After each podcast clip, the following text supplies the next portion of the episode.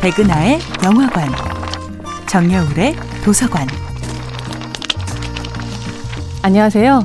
여러분들과 쉽고 재미있는 영화 이야기를 나누고 있는 배우 연구소 소장 백은하입니다. 백은하의 영화관에서 이번 주에 만나보고 있는 영화는 2000년도 영화 플란다스의 개입니다. 파트라슈 플란다스의 개라는 제목을 들으면 특정 세대들은 분명 먼동이 터오는 아침에 길게 뻗은 가로수를 누비며 걸어오던 소년 네로를 떠올릴 겁니다. 1980년대 방영된 TV 애니메이션의 제목이기도 한 플란다스의 개는 우유 배달을 하는 할아버지와 화가를 꿈꾸는 소년 네로, 그리고 묵묵히 그 옆을 지키는 개 파트라슈가 등장하는 아름답고도 눈물 나는 이야기였는데요. 정작 영화 플란다스에게는 강아지가 등장한다는 점을 제외하고는 전혀 이 만화 영화와는 상관없는 이야기로 흘러갑니다. 대신 이 영화의 엉뚱한 상상력만큼은 만화적 기운으로 가득한데요.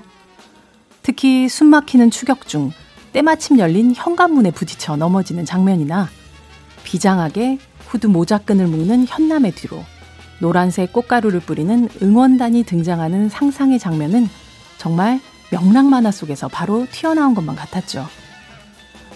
미술대학 교수이자 그래픽 디자이너였던 아버지의 피를 받아 어린 시절부터 만화를 그려왔던 봉준호 감독은 대학교 때는 교내 학보에 연재 만화를 그리기도 했었다는데요.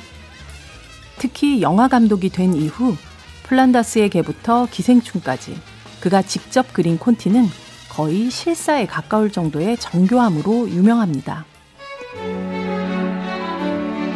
기생충 이후 봉준호 감독의 차기작은 국내에서뿐 아니라 세계 영화 팬들과 영화 산업이 가장 주목하고 기다려왔던 뉴스였는데요. 그가 영어로 제작되는 실사 영화를 만든 후 차 차기작으로 준비 중인 작품은 바로 심해 생물과 인간들이 등장하는 애니메이션이라고 합니다.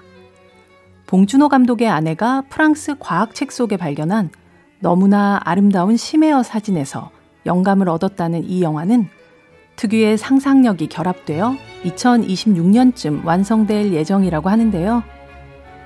21년 전 만들어진 그의 데뷔작 플란다스에게는 어쩌면 5년 후 만나게 될 그의 영화를 추측할 수 있는 가장 오래된 힌트일지도 모르겠습니다. 백은하의 영화관이었습니다.